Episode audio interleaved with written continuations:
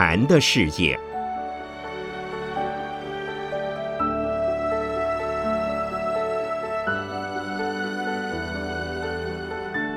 圣严法师著。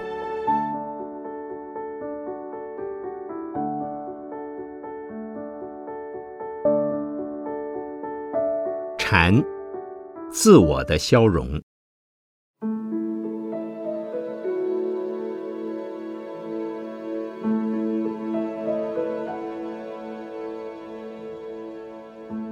自我是最难消融的，这是最可爱、最坚固，也是最讨厌的东西。人人都知道用自我中心的观点来衡量人、要求人、评断人、指责人。支配人、改造人，却很少想到其他的每一个人也有个人的自我中心，因此就产生了种种的对立，彼此之间的摩擦不断，也争辩不休。可是从禅修的立场，就有办法使得自我消融。或许你们会问，圣严法师。你是不是已将自我消融了？可以这么说，从小时候起，我就是常想到自己有什么东西可以给人，但未想到我是个施予者。如同现在，仅考虑到如何将我所知道的佛法以何种方式来供养诸位，却没有想过站在台上的是位老师，应该以老师的立场。来教训学生。这好比当我在某小吃店尝到非常可口的饮食以后，只要有机缘，便欣然的向人介绍，希望别人也能分享美味。然而，店中的食物并不是我的，也不是由我烹煮调配的，人们能享受到的，也不是我所给的，是人们自己拿钱购买来的。不过，教人消融自我比较容易，自己来做则很难。最近，我们有一个专职的职员外出受训，回来以后，自己以为学到了很多新观念，也懂得了很多新技术。于是，逢人就说：“要尊重他人，能尊重他人，才能获得他人的同情、爱戴和拥护。”结果。有人立即问他：“你能不能接受他人的建议？”他说：“我现在告诉你，是希望你能照做。你还有什么好建议的呢？”对方说：“你刚刚口口声声说要尊重他人，如今是不是也该尊重我们呢？”他说：“我是教你们要尊重他人，但不是教你们要求别人尊重你们。”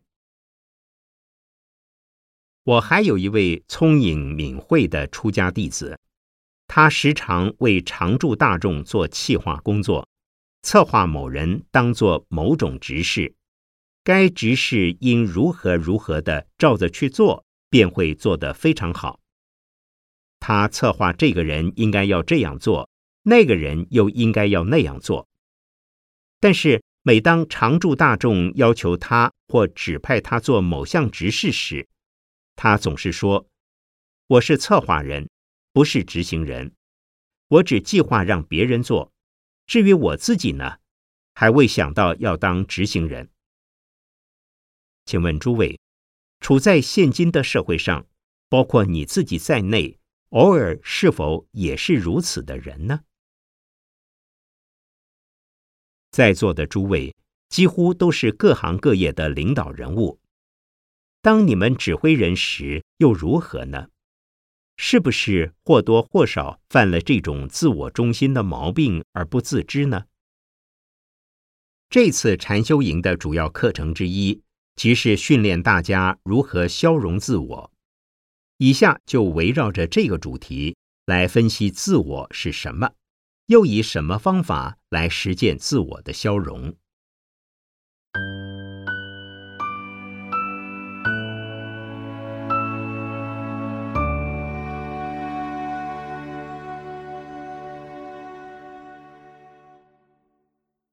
站在佛法的观点看自我，可分成两个部分。第一，人我。人我包括你、我、他。细究之，则只有主观的我以及客观的他。《金刚经》中以我、人、众生、寿者来涵盖。所谓我，是指单独的个体，也就是自己。人是指与自己相对的另外一人，你。众生即是包括他们，也就是多数的你。至于受者的意思，是因不断的遇到你和他，而在时间上是延续的。换句话说，在时间之流的你、我、他，都称之为受者。第二，法我。法是指统一的东西，法我即是五蕴：色、受、想、行、识。前一属于物质界，后四属于精神界。五蕴总称为我，就是法，所以五蕴也称为五蕴法。它是三界之内的生死之法。小圣观察到五蕴假合的我。是由于地、水、火、风的四种基本元素所形成，四大调和便会身体健朗，四大违和便会产生疾病。所以不以色身为实在的我，不应只取色身为我而造种种的生死业。换言之，小圣看到五蕴所成的我虽假，五蕴法则不空。故不希望再受生死，也因为畏惧生死，所以希望求入涅盘。一旦修行成功，便不再处于生死之中，离开了现实世界。这种将生死与涅盘分为两节的执着心，便是法执，又名法我。大圣菩萨是住于生死而不着生死。虽在生死之中，却不受生死的束缚，如《心经》中所说：“照见五蕴皆空，即度一切生死苦厄。”既然五蕴皆空，虽有生死，也是空的，于是便不怕生死了。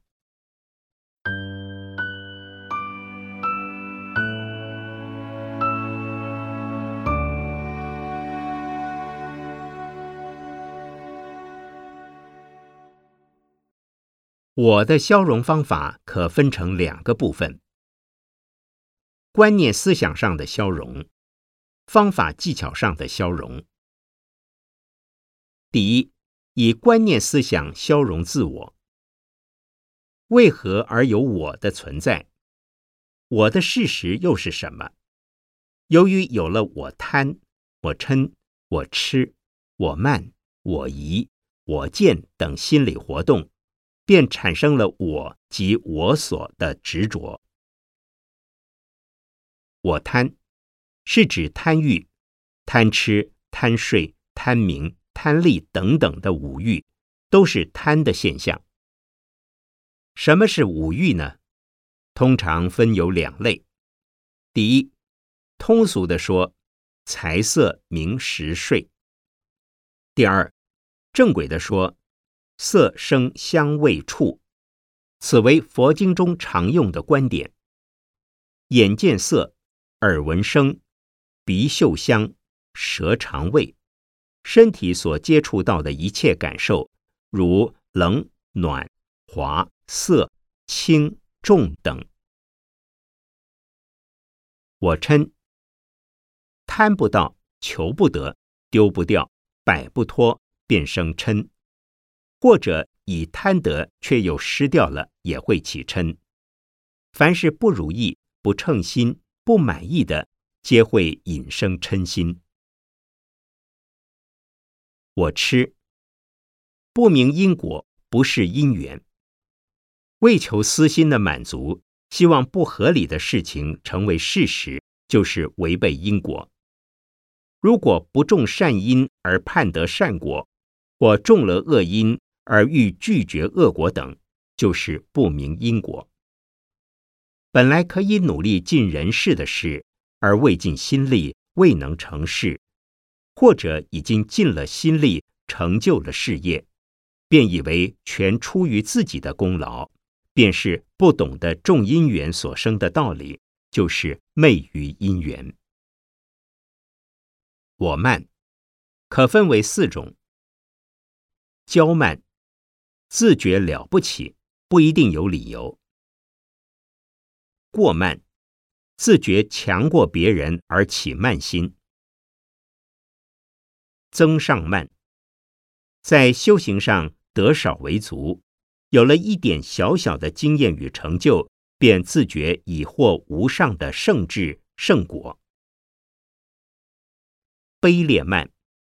也就是一般所说的酸葡萄心理，自己很差劲，没有出息，却见不得别人好，不但不赞叹，甚而鄙视别人的优点及成就。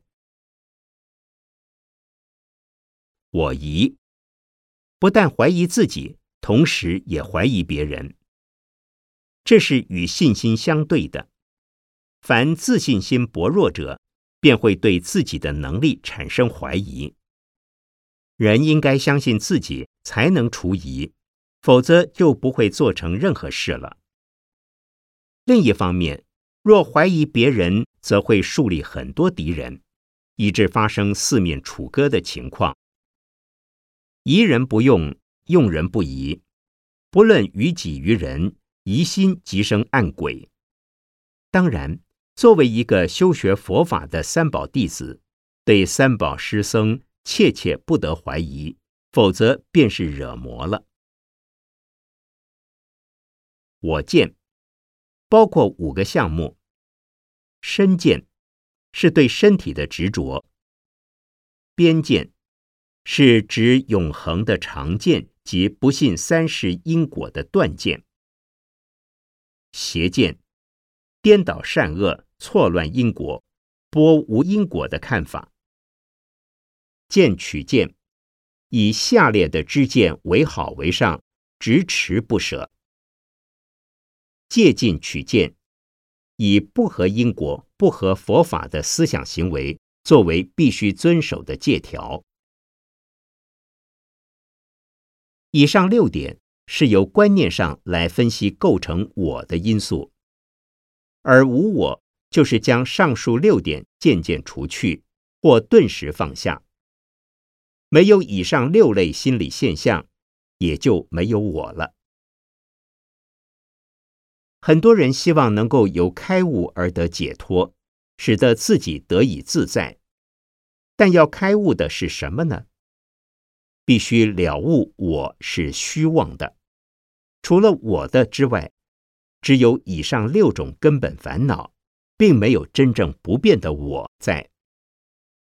我的五欲，我的贪嗔痴慢疑见等，皆是心理现象。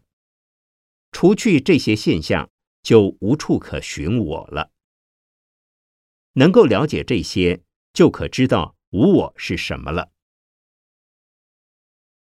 过去禅宗寺院接纳新进禅者。进入禅堂之初，便会被执事者告以两句话：色身交与常住，性命付与龙天。也就是唯有不管生命的死活，通身放下，全心放下，才能死心塌地的用功修道，以及兵家用兵置之死地而后生的要诀。对常人而言。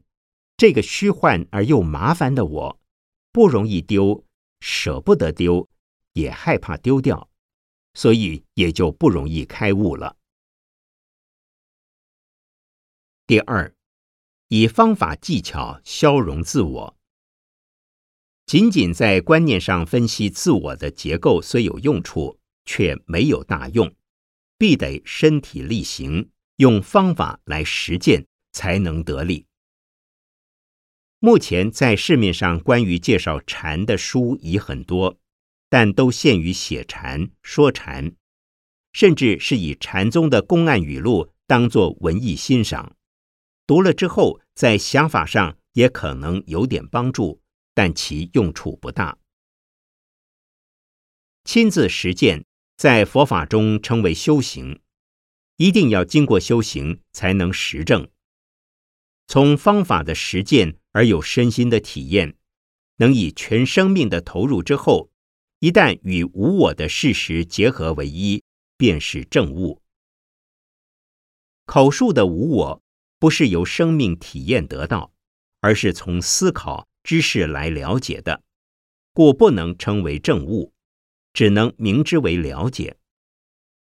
不过这一层次仍是重要的，其次第是由信而解，由信解而修，由信解修而亲自体证。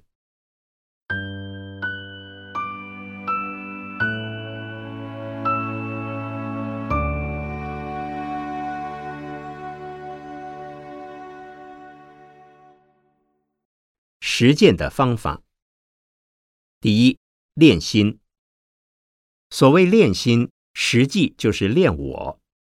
平日的我是非常散漫不踏实的，故可称为散乱心的我。我们必须要用方法来调理身心，以数呼吸、持佛名号、观身受法等等，来达到集中心、专一心、统一心的境界。其中观身受法是指观身体动作的感觉，观后还需加上照及提的功夫。数呼吸时，若忘了数字，打了妄想，便不是在观。发觉之后，马上再将方法提起来，然后继续再观。观时要清清楚楚的知道自己在做什么。这也就是照观与照一定要同时并用，才不会流于散心或堕入昏沉。观后一定要照要提，在如此用功时，切切不能急躁，不能使猛力，当以细水长流的方式进行，否则必须有相当的心力及体力才行。而且也容易忽好忽坏的交互进行，使你不能持久稳定。练心的初步目标是把散心的我变成专心的我，对于每一个念头的活动都要能清清楚楚。专心之后，进一步要达到一心，也即是从专一心至统一心。统一的心念也有三种：自我身心的统一，自我与内外环境的统一，自我的前念与后念统一。熟悉上了路时，还有三个不同的念头交互起面。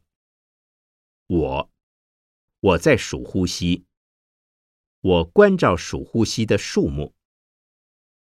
这三个不同的念头。前后次第稳定出现，虽有统一的念头，仍不是统一心，而只是专一心。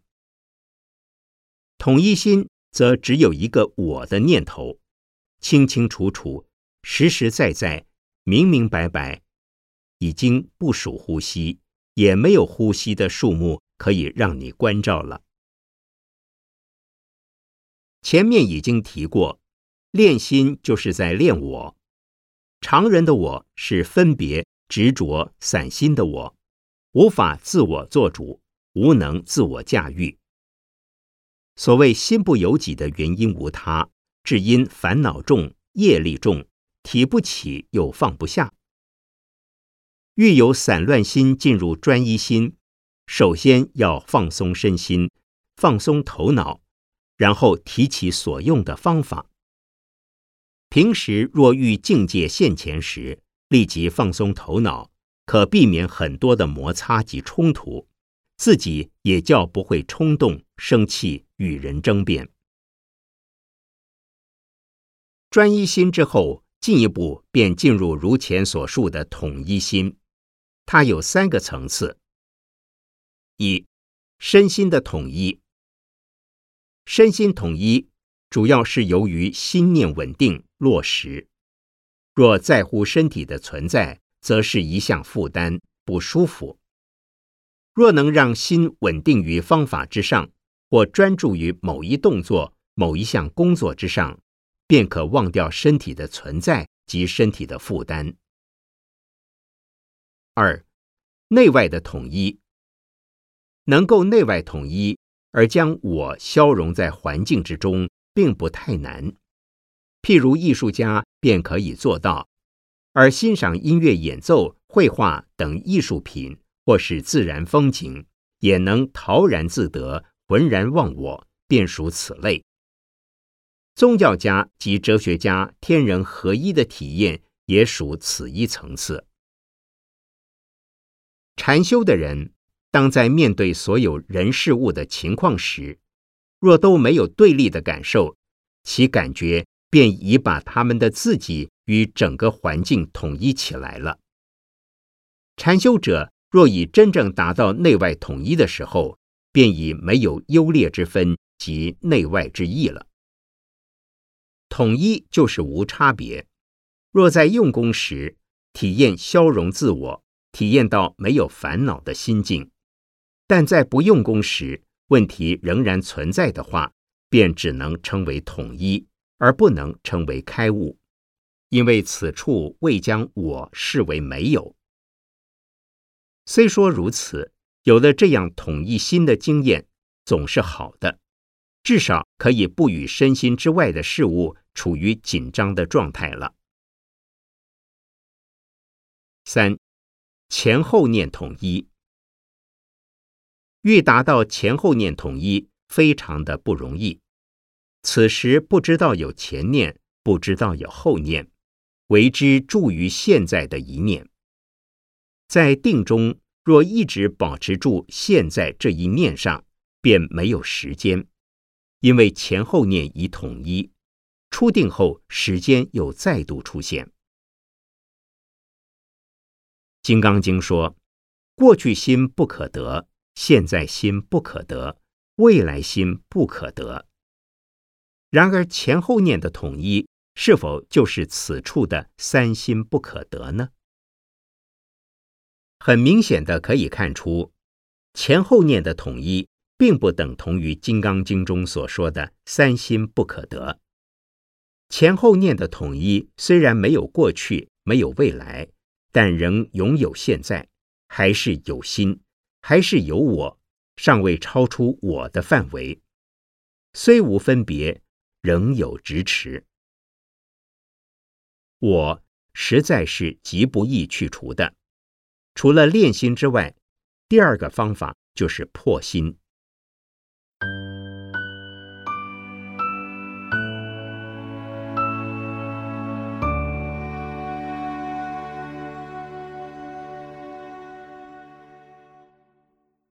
破心就是将有我的心粉碎。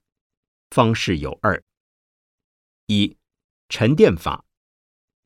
若将统一的心止于一念，那仅是定；若能灵明阔彻，既不住于止，又不停于观，心静如止水，心明如皎月，便会同底脱落，物境现前。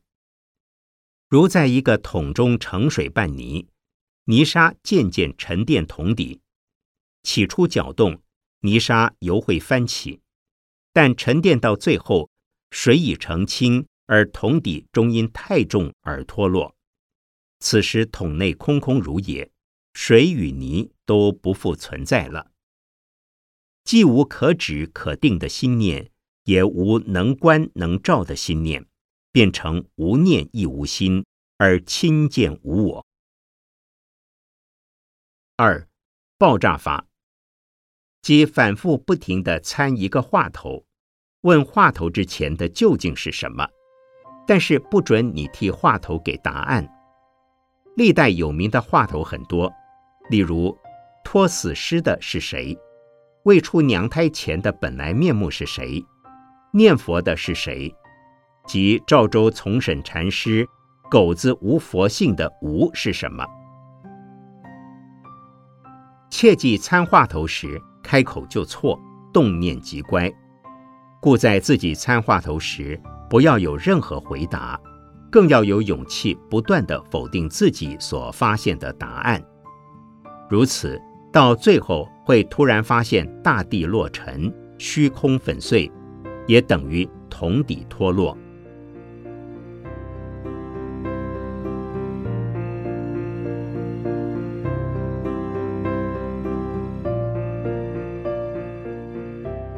一九九二年二月十日，讲于法鼓山社会精英禅修营，苏小林居士整理。